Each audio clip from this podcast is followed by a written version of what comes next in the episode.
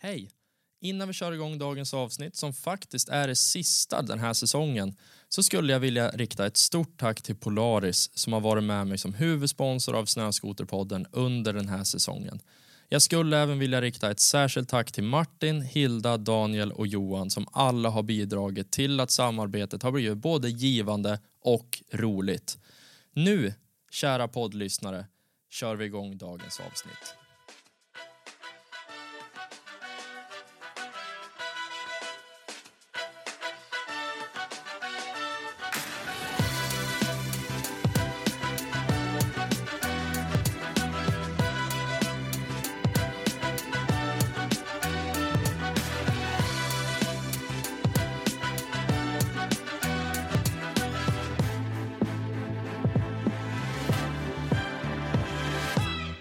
Hallå i sommarvärmen och välkommen till 2021 års sommarspecial av Snöskoterpodden.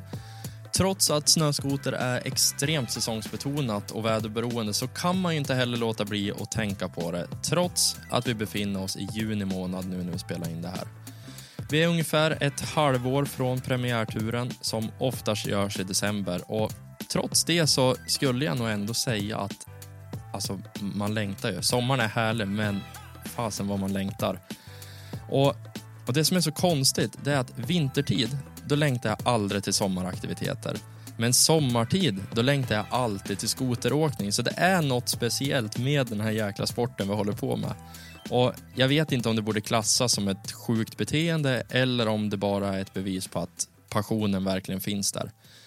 Ah, ja, ja, str strunt samma.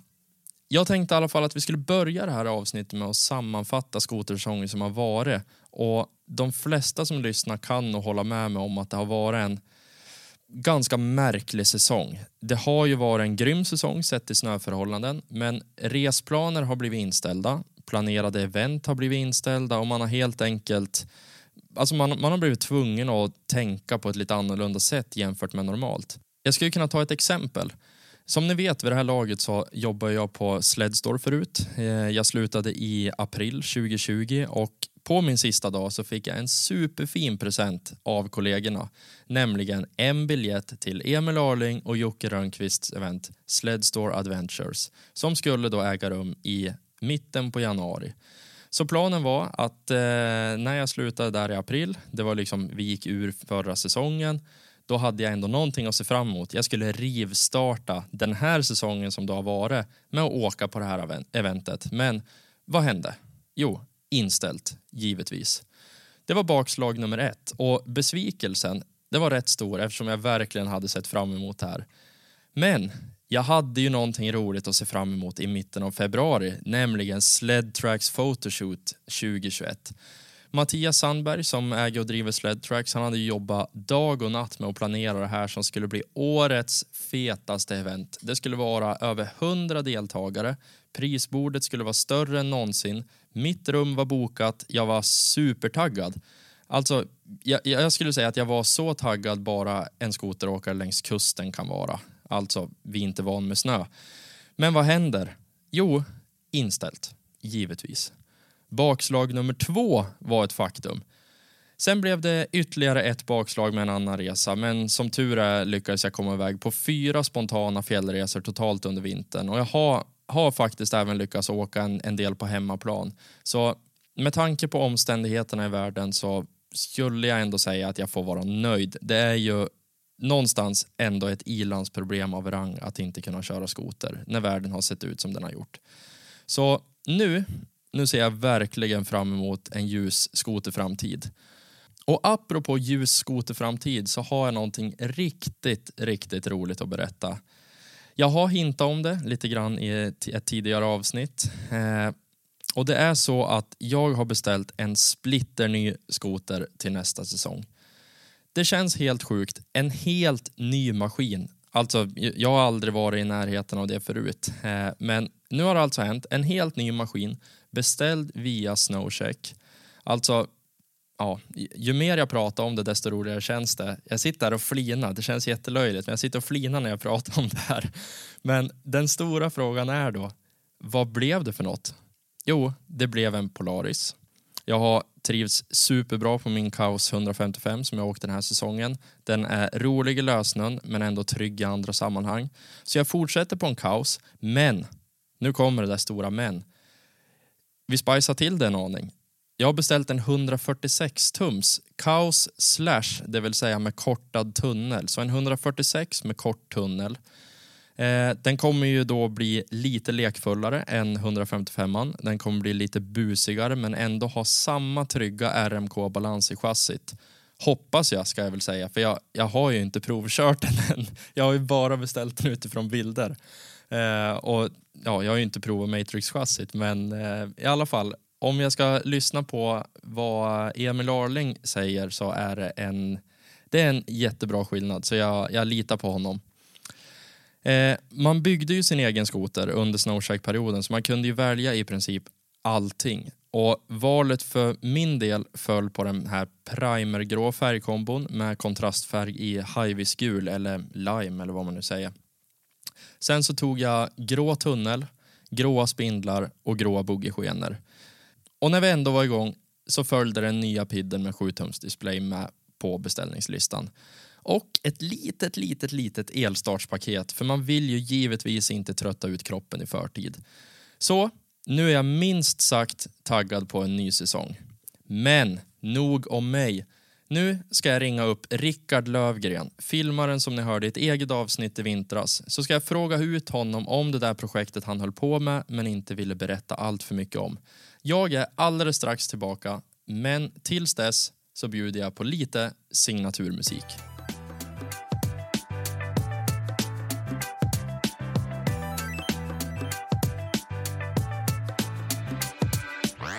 God eftermiddag, Rickard Lövgren och välkommen till Snöskoterpodden för andra gången. Tack så mycket. Tack så jättemycket. Skitkul att du är här igen med, ja, får man säga kort varsel? Det kan man väl säga? Ja, det var ganska kort varsel. Det var det. Du hörde av dig häromdagen och eh, du, skulle du vara sugen på att göra en grej?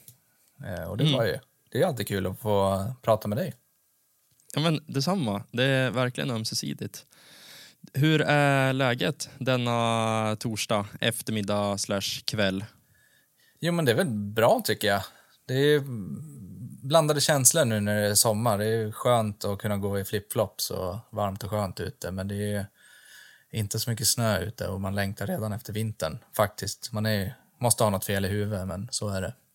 Men visst är det så? Alltså sommartid, då längtar man till vintern, men vintertid, det är väldigt sällan man längtar till sommaren. Nej, då går det inte att köra skoter. Så det är Nej, men det är inte så. man får roa sig med andra saker och träna inför så man får lite bättre kondition och styrka till kommande säsong. Exakt. Vad gör du på sommaren? Jag, eh, för träning så blir det mycket liksom gymmande och, och rodd och sen cyklar jag mycket mountainbike, trail och downhill. Det tycker jag är grymt, grymt kul. Mycket samma känsla i kroppen sådär som när man åker skoter kan pirra lite i magen ibland när det går lite för fort och det är lite för brant. Exakt, man, man jagar hela tiden det där lilla, lilla suget och det där lilla pirret. Ja, så är det ju absolut. Man är ju någon adrenalinjunkie. Det är vi, det är vi nog allihop som, som håller på med den här sporten. Men eh, i övrigt så har sommaren varit bra. Ja, men det tycker jag. Det är skönt och man är ute och hänger med familjen och häng, hinner fiska lite och ta det lugnt och sådär. Det är ju skönt när det är varmt och man kan bada och sådär också, men Ja, det är det. Vi ska inte sticka under stolen med det. Nej, det ska vi inte göra. Eh, hörru du, eh, när vi spelade in ditt poddavsnitt här för någon månad sedan så sa du att du skulle åka upp till Saxnäs. Jag mm. tror att det till och med var senare samma vecka. Mm. Eh, och då skulle du jobba på ett projekt som heter Friåkare på riktigt. Ja. Och nu är ju det här projektet inte inte längre en vision i ditt huvud utan nu är det här någonting som faktiskt håller på att bli verklighet. Skulle du kunna berätta lite mer om vad det här projektet handlar om? Ja, absolut. Eh, det är ju ett, eh, ett projekt, eller ett koncept kanske man ska kalla det, som började med att jag och eh, Martin Borg, som också varit gäst i, i, ditt, i podden, Eh, som, han är väldigt duktig, en lavintekniker och extremt aktivt med att försöka förändra inom just lavinsäkerhet och riskbedömning inom skoter. Eh, jag har också varit, är och har varit väldigt aktivt inom just det, att få till en förändring i att fler skaffar sig kunskap och rätt utrustning. Eh, Och eh, tillsammans så började vi fundera hur vi skulle kunna liksom förändra kulturen inom svensk eh, skoter, framförallt friåkning, lite grann. Och då kom vi fram till ett koncept som vi då kallar för friåkare på riktigt. Eh, och det är ett svenskt märke, så politiskt obundet initiativ som kommer inifrån snöskotersporten. Eh, syftet är att arbeta för en positiv kulturell förändring av vår sport genom att sprida kunskap men framförallt premiera utövare som redan visar respekt och har rätt kunskap samt agerar som bra ambassadörer för vår sport. Um, och det utgår egentligen från tre ledord som är eh, respekt, kunskap och attityd. Eh, och det handlar om att ha respekt för att man inte är själv på fjället. Vi har djur och natur, andra sporter, intressegrupper, att man följer lagar och regler. Eh, kunskap, att man har rätt kunskap och förståelse gällande olika typer av risk som vi utsätter oss för på fjället. Att man har rätt utrustning för olika problem som kan liksom uppstå långt ute i vildmarken. För att vi är ju faktiskt där, titt som tätt. Um, och det är ju saker som laviner och svaga isar, mekaniska problem och personskador med mera. Så att egentligen så omvandlar ni, om jag förstår det här rätt nu då, så omvandlar ni en, en tråkig handbok från en eh, myndighet till någonting som känns ganska fräscht. Ja, eh, ja det kanske vi gör. Alltså det är så, alla de här sakerna är någonting som vi har med oss i bagaget varje gång vi är ute och åker. Det förtar ju inte på något vis från, från upplevelsen. För det handlar ju också om att ha rätt attityd. Att man föregår med gott exempel. Att man är en bra ambassadör för sporten. Eh, och att man också hjälper till att påverka andra. Eh, ett bra exempel som vi har haft inom skoter är ju till exempel skrikburkar som var ett problem där lobbyn använde det mot oss med ljudförorening och det är ju i princip borta. Eh, och det är ju tack vare att hela sporten, inklusive handlare, eh, har försökt få bort den biten helt och hållet. Det är faktiskt ganska häftigt. Att det, det är ändå liksom folkets... Eh, folket har talat och sagt att nej men vänta nu, det här är inte okej okay, riktigt. Nej, precis. Um, det här, allt det här grundar sig i att, att vi ens liksom känner att det här behövs. Det är ju att det, vår sport är ju under liksom, attack hela tiden. Eh, egentligen all motorsport är ju det. Och vi har en ganska stark lobby som vill egentligen få bort oss från svenska fjällvärlden helt och hållet. Eh, att det skulle bli som i Norge egentligen. Eh, och problemet som vi har då som skoteråkare inom de här olika ledorden som jag precis tog upp är ju att vi är väldigt duktiga för att för, vi förstör för oss själva genom hur vi beter oss och hur vi inte har nog mycket kunskap eh, för det vi faktiskt gör.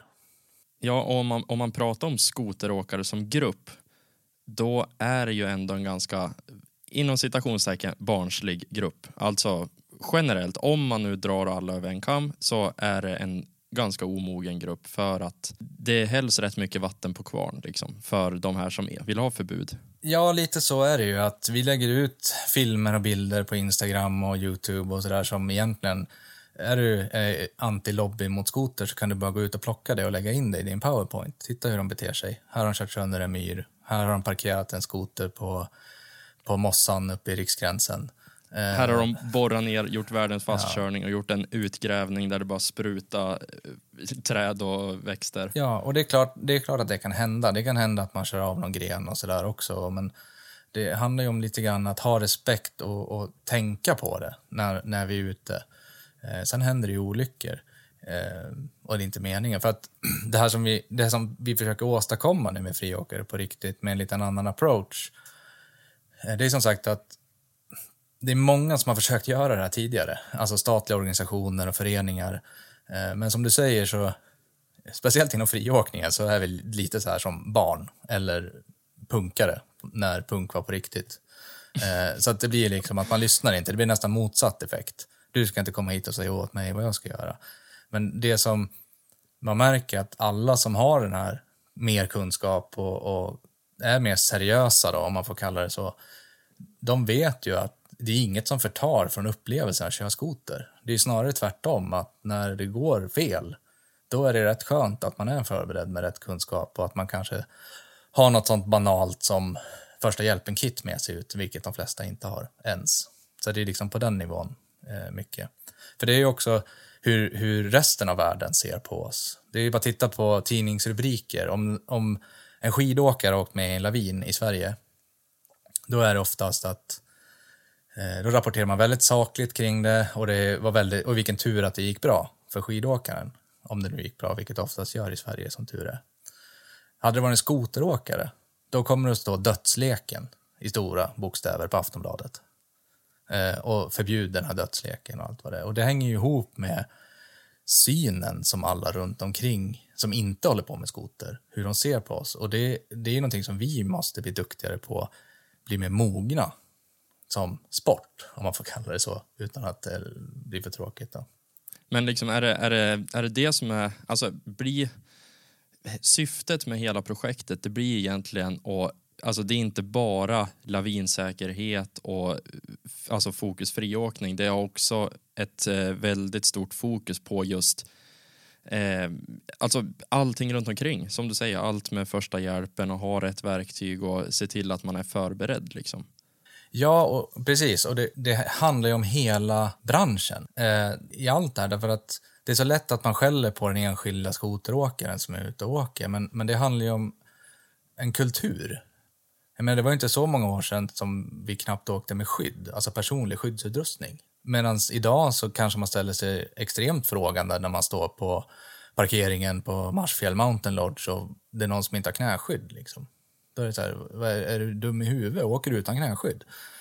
Eh, för att det blivit en kulturell förändring. Likaväl som att man har ja, hjälm och man har, alltså så här, man har bra grejer. För att det blivit en förändring där. Och tar vi till exempel lavinsäkerhet eh, och riskerna kring det när vi är i lavinterräng. Där kan ju jag tycka att det är helt bisarrt att inte ta större ansvar från tillverkarna hela vägen till distributörerna till handlarna. Alltså hur, titta på resten av samhället. Alltså man, står, man säljer alltså snöskotrar som är explicit designade för att framföras i lavinterräng. Men det finns ingen liksom vilja eller förståelse i att vi kanske ska även sälja då till våran kund lavinsäkerhetsutrustning så att de kan rädda varandra om olyckan skulle vara framme. Det har ju att göra med, det har att göra med en, det är en kulturell förändring. Eh, och det, det, går framåt, det är jätteskillnad nu mot hur det var bara för några år sedan. Men det här är ju någonting där vi vill liksom pusha hela branschen. Det handlar inte bara om oss åkare. Det är så lätt att skälla på oss åkare. Nej men så är det. Alltså, om, man, om man kollar på branschen i stort, det är ju det är billigt, och, eller vad ska man säga, det är helt normalt att lägga 5000 på ett dekalkit. Men det är helt, alltså man skulle, eh, de flesta skulle ju aldrig ens tänka tanken att lägga 2000 på en eh, transceiver och en sond. Nej, precis. Man vet så lite om vad det är för risker man faktiskt utsätter sig för. Så att man kan inte ta det beslutet att man behöver köpa de sakerna. Man vet inte om Nej. att man behöver köpa de sakerna. Lite grann som att, ja men jag brukar säga det, man köper inte knäskydd förrän man har satt knät i fotsteget. Speciellt om man kör en Pro RMK. Då kommer man att köpa knäskydd efter det. Eh, men problemet med just, om vi pratar laviner, så är ju, där är det ju att eh, du kanske inte får en andra chans om du har otur och kan köpa lavingrejerna efter att det har hänt. Nej, eh, exakt. Så att eh, det, det igen, det handlar ju om alltså, en omognad inom sporten. Så där. Och där kan vi ju hjälpas åt, att, att vi kan hjälpas åt att förändra det så att det blir bättre på alla sätt och vis och vi kanske blir en annan syn på oss skoteråkare också. Det ser jag ju hela tiden när jag är ute och träffar kanske människor som är hardcore skidåkare verkligen och inte har så mycket till övers för oss skoteråkare. Mm. Och, men sen när man sätter sig ner och pratar med varandra och då ser de att ja men för att det här problemet som är mellan skidåkare och skoter är oftast väldigt likriktat. Det kommer från skidåkning mot skoter, inte tvärtom. Jag har i alla fall inga problem med att folk går på topptur. Ja, eh. jag, jag har lite problem med Man gillar inte apelsinskalor. Men nej, jag skojar ja. bara. Nej, men så, så det, och, och, det är bara, det grundar sig i ingenting. Men när man sätter sig ner och pratar med varandra, då märker man att ni vill ju göra samma sak som, som vi gör.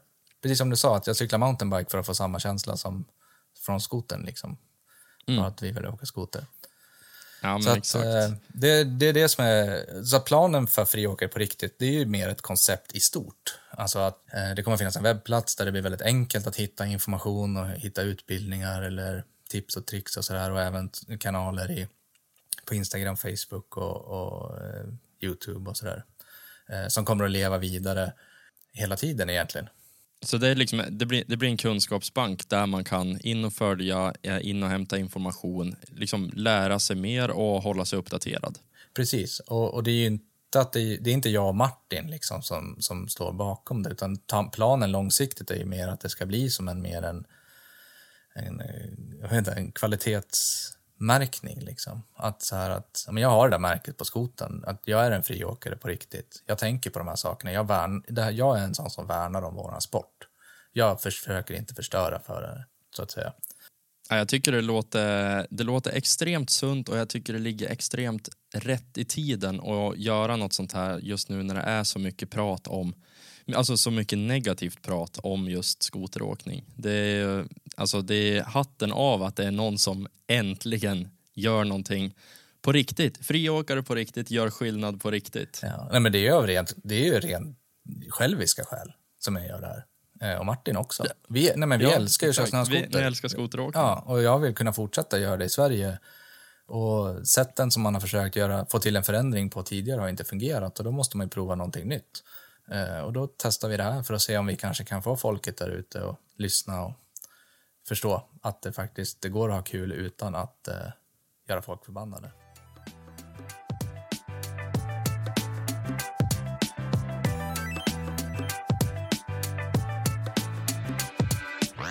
Men eh, utöver de här eh, medierna, mediaformerna som du nämnde, typ hemsida, Facebook, Instagram, då har ni ju även varit och filmat lite grann. Vad ja. ska, alltså är det rena reklamfilmer eller vad är, vad är syftet där? Ja, precis. Och det var ju egentligen det du ville prata om, vet jag. Men eh, eh, det var ju där du började. Ja, det är det, det, det är det jag är nyfiken på. Ja. Det var ju det du liksom hintade om ja. där när vi spelade in för någon månad sedan. Okej, okay, jag ska upp och filma där, jag tänker inte säga något mer. Nej, eh, det vi har filmat är en webbserie som kommer att bli, som jag ska klippa nu då, den kommer att bli fyra eller fem avsnitt. Eh, där vi har, kommer att fokusera på de här ämnena som är, och det kommer ju mer att, det kommer vara som ett, ett eh, startskott för friåkare på riktigt, konceptet. Eh, för den kommer behandla alla de här eh, sakerna vi precis pratade om egentligen i de här olika avsnitten. Eh, och eh, för att få fram de här olika ämnena på ett intressant och roligt sätt så har vi ju engagerat riktigt duktiga åkare som kommer vara med i serien. Då, och de kommer väl mer eller mindre få varsitt avsnitt. Eh, det är Kalle Johansson som har varit med i, jag vet inte hur många Slednex-filmer genom åren. KJ. Eh, KJ, precis. Vi har haft, vi har med Ella Snäll som var första kvinnan att göra backflip någonsin. Det är nog, jag tror inte det är någon i skoterbranschen som vet vem hon är. Nej, ingen. ingen i skotersverige som vet vem hon är. Okej, okay, så då, eh. då, de, de första namnen du droppar, det är ju, det är ju erkänt duktiga skoteråkare. Ja, det får man ju lov att säga ändå. Ja, det får man ändå eh. säga. Eh, och den tredje är väl inte så mindre dålig och det är Emil Arling. Han är ju Ja, man får kämpa för att hänga med honom i skogen. Mm, det så bara jag kan tänka mig det. eh, det svåraste med Emil var ju att förmedla hur bra han är faktiskt på att köra skoter. Det är svårt att få fram det på film kan jag säga. Ja, man, man fattar inte. Nej, man fattar, man fattar inte, inte förrän man, står där i skogen tillsammans med han. Mm, exakt. Vi har en, den sista, sista som är med också är Mattias Blind. Han är nog däremot inte så känd eh, i skoter-Sverige. Mm. Eh, han är jätteduktig på enduro. Jag har dålig koll nu, men jag tror att han har vunnit SM eller liknande enduro. Han, han är skitduktig på enduro, han är grym på att köra skoter också. Han är, alltså, han är så här smygbra, för att ja. han eller jag skulle säga lönnduktig. För det, han ser det var, inte speciellt duktig. Det var sjukt duktig. bra beskrivning, lönnduktig. Ja men, ja, men han är lönnduktig för att det är ingen som riktigt kan se han vara så duktig i skogen. Och han gör inga flashiga tricks och han gör liksom, alltså han stylar ingenting. Han bara tar, han tar sig. sig. fram. Han bara, ja, tar, han bara tar sig fram något så grönjävligt. Eh, oj, nu svor jag, det var inte meningen. Det hänger ju också ihop med hans jobb. Eftersom han är ju ordförande i Vilhelmina södra sameby. Eh, så han har ju många, många, många dagar på skoter. Eh, han har varje. ju det. Och vill ni höra hans avsnitt i podden så kan ni gå tillbaka och lyssna på det. För han var med i vintras. Ja, han är en riktigt skön smyg snubbe. Det där som är duktig. L och han var med, ja, lönnduktig, det var en bra beskrivning. Eh, och han är ju med då för, att, för det avsnittet i att han är ju en jätteduktig friåkare på, på snöskoter och tycker att det är kul. Eh, men jobbar ju också med eh, rennäringen. Eh, så där var vi faktiskt med och eh, vi praktiserade som eh, eh, drängar när de skulle flytta renar en dag. Så man, och filmade det och fick se det. Och det. Man fick en annan syn på deras yrkesgrupp kan man säga, samerna. Det är en helt annan respekt för det de gör. Ja, och det är syftet med det är ju det avsnittet. att Det handlar mer om, vi har en ren näring i, i Sverige och den måste vi liksom förhålla oss till. Eh, men också för att brygga åt andra hållet. Eh, att eh, det finns några samebyar där ute som behöver kanske veta mer om vad vi friåkare håller på med. Mm. Ja, men verkligen. Men allt det här, det, det förmedlas genom filmen då? Ja, precis. Eller webbserien? Precis. Eh, Det blir ju en, en serie då, där vi kommer dela upp det här och försöka förpacka det på ett sätt så att det blir kul att titta på, lite humor och eh, även om det är allvarliga ämnen så där. Inte stå med pekpinnen utan vi var ju uppe och filmade och hade grymt roligt. Vi egentligen filmade som vi alltid gör.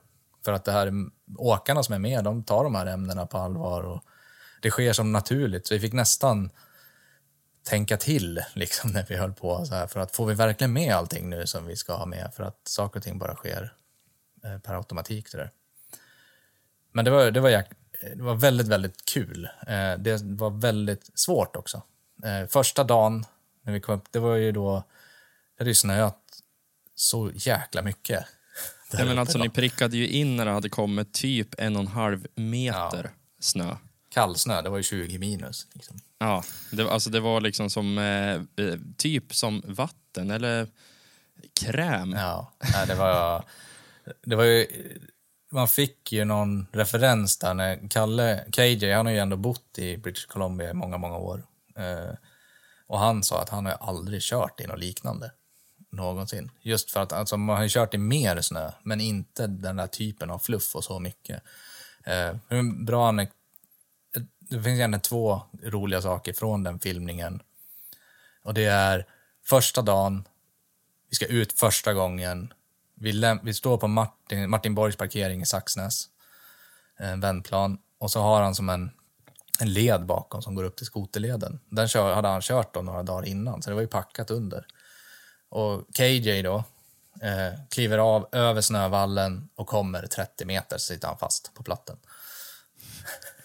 Då, då inser man så här, okej det, här, det här blir en jobbig dag. Ja, där någonstans så sa jag så här, okej, jag har kameragrejerna, jag åker sist. Eh, jag vet inte om det var rätt eller inte, för att det var inte direkt packat, det var ju bara trenches överallt. Så att det var bara blunda och, blunda och gasa. Sen var det faktiskt en annan... och sen åker man. Det är som att åka rådel uppför. Liksom. Ja, lite så var det. Men det var ju också så mjukt att man kunde ju bara hålla stumt jämt. Sådär. Ja, coolt. Eh, men så var vi lite oroliga. Problemet var ju att filma i det där. Eh, för vi hade ju en plan då för KJ till exempel att vi skulle filma mycket kring liksom lavinsäkerhet och den biten för eftersom han också är lavintekniker. Problemet var ju bara att vi kunde ju inte komma till någon lutning som var mer än liksom 8-10 grader. Eh, vi lyckades filma lite grann med, med Martin och KJ nerför. Men då fick vi kämpa oss upp då där, på skoterleden helt enkelt. Som var packad, eller stampad sen innan. Och ta omtag, omtag, omtag för att liksom få någon form av lutning. Så att vi fick ju, alla planer vi hade var bara kasta och eh, hitta på någonting annat. Men jag tror att vi, jag tror att det blir kul, just det avsnittet. Men det var, nej, det var helt, det var väldigt svårt att filma kan man säga. Jag vet Evelina som var med nyligen i podden, eh, hon drog ju faktiskt upp det, jag garvade när jag lyssnade på det för att jag har exakt samma minne som hon hade från, hon sa att sitt, det var hennes bästa skoterminne. Och det är nog ett av mina också. Och det är ju när vi åker alltså i Kraftledningsgatan. Martin Borg åker först och liksom bara pumpar puder och håller stumgas. Och så när vi kommer upp på platten i Kraftledningsgatan, då stannar han bara och vänder sig om och tittar på mig. Och liksom bara pustar och säger nu får du åka först. Jag orkar inte mer. Och det är kan inte andas. Nej, det är, det är som bakvänt för att man jagar alltid liksom de här freshet och tracks liksom. Alltså vara först ut, först ut, det ska inte vara, det ska vara helt fritt, jag ska vara först liksom. Nu var det tvärtom. Men Jag orkar inte åka först längre, det går inte. Mm. Så att eh, det var en utmaning att filma i det, absolut. Ja, ja, jäkligt häftigt. Det måste ha varit sjukt fina dagar. Ja, Men sen, ja, sen när vi skulle filma med Ella, då slog det om istället. Så då fick vi lite hipp som happ snabbt hitta och förflytta oss en 10-15 mil eh, för att hitta bättre snö då. Och så där. Då hade vi till och med regn mm. då, när vi filmade. Så att, okay. eh, det är olika utmaningar kan man säga. Så men det är alltid. Kul. Så att, eh, ja, nej, men nu blir det ju här över sommaren och dra ner persiennerna och sätta sig och försöka få ihop, få sy ihop säcken så att säga. Jag, jag är helt övertygad om att det, det kommer vara svinroligt att titta på. Vad skulle du säga har varit, varit eller är svårast med projektet? Det är nog, utöver att det var väldigt mycket snö när vi skulle filma, så att vi fick alla planer blev ställda på ända och vi fick hitta på andra saker eh, on the fly, så är det ju att förmedla de här uh, tråkiga ämnena, inom citationstecken, eh, uh, förpackade på ett sätt som gör att, att det blir kul att titta på. Att få en, i, de här alltså i den här serien att det inte blir en informationsfilm liksom, från staten. Utan det ska ju fortfarande vara roliga, sköna skoteredit att titta på där vi liksom har smugit in, om man får säga så, de här mm. budskapen eh, som en självklarhet i, i det vi håller på med. Det, det, är det som är den stora utmaningen, att hitta den där balansen. För vi vill ju fortfarande säga en del saker. Vi, har, vi hade till exempel polisen med ut och filmade en dag på skoter. Eh, och det är ju per definition kanske inte så sexigt inom friåkningen. Sådär. Men nu försökte vi göra det roligt också. Pushade honom till någon klättring där och lite sådär. Så att det blir, ah, nog, det blir nog roligt, roligt, det också. Han ja, fastnade gjorde han också. Då, det är ju lite eh, tänka utanför boxen. Det där kommer nog bli skitkul att titta på. Ja, och de var ju också jättepå och, och, och var med på att tänka utanför boxen lite grann. Var lite mer avslappnade. Och, för att, ja, ja. Nej, men så det var det, det svåra, eller det är väl det svåraste, för det är inte riktigt, jag har inte klippt klart allting än. Vad, om jag vänder på frågan då, vad, vad har varit eller vad, vad är roligast? Jag tror att det roligaste är ju att få möjligheten att, att jobba med, med eh, proffsiga åkare. Liksom. Det var flera av de åkarna vi filmade med nu som inte hade... Säga, vilka, KJ och Emil hade jag aldrig jobbat med tidigare. Eh, och Ella är ju, hon är ju proffsig in i själen. Liksom, sådär.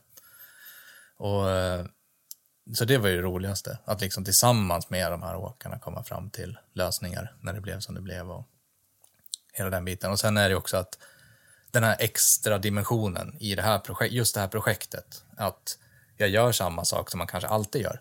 Gör bra, roliga, intressanta snöskotervideos. Eh, men här blir en dimension till för att det faktiskt är för någon större syfte, om man får mm. kalla det så. Det lät jätte högtravande, men lite så. Ja, men Känslan jag, är så. Jag, jag fattar precis vad du menar. Och, ja, men, eh, lite grann som jag sa i början, ni, ni, gör, eh, ni, gör tråkiga saker eh, lite heta, eller vad man ska säga. Alltså, det, det är inte en skolbok, det är eh, en skolbok eh, fast hett. Ja, precis. Alltså, det det handlar om är att det är ju det är lite så här, det, det ska ju inte vara töntigt att ha mycket kunskap. Det borde ju vara liksom, om någon har mycket kunskap om att vara i bergen och laviner och allt vad det är, så är det en person som man borde se upp till.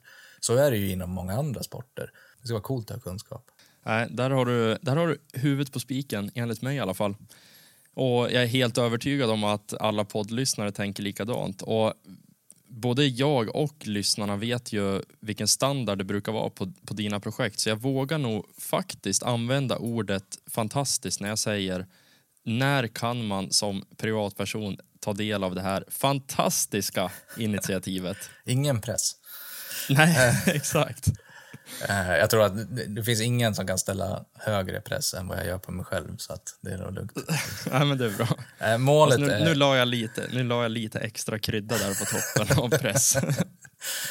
Nej, Nej, men skämt åsido, när kan, man, eh, när kan man ta del av det här? Målet är att eh, första avsnittet kommer att komma runt skoterns dag, någonstans där strax innan, om det är inte exakt bestämt, men någonstans strax innan eller i samband med skoterns dag. Slutet sen, av oktober alltså? Ja, precis. Och sen så kommer det att komma ett avsnitt i veckan eller ett avsnitt varannan vecka. Det är inte riktigt bestämt. Men man kan säga att hela serien kommer att vara ute på internet innan det går att åka skoter på riktigt i, i Sverige. Just det. Vad kommer det kosta då?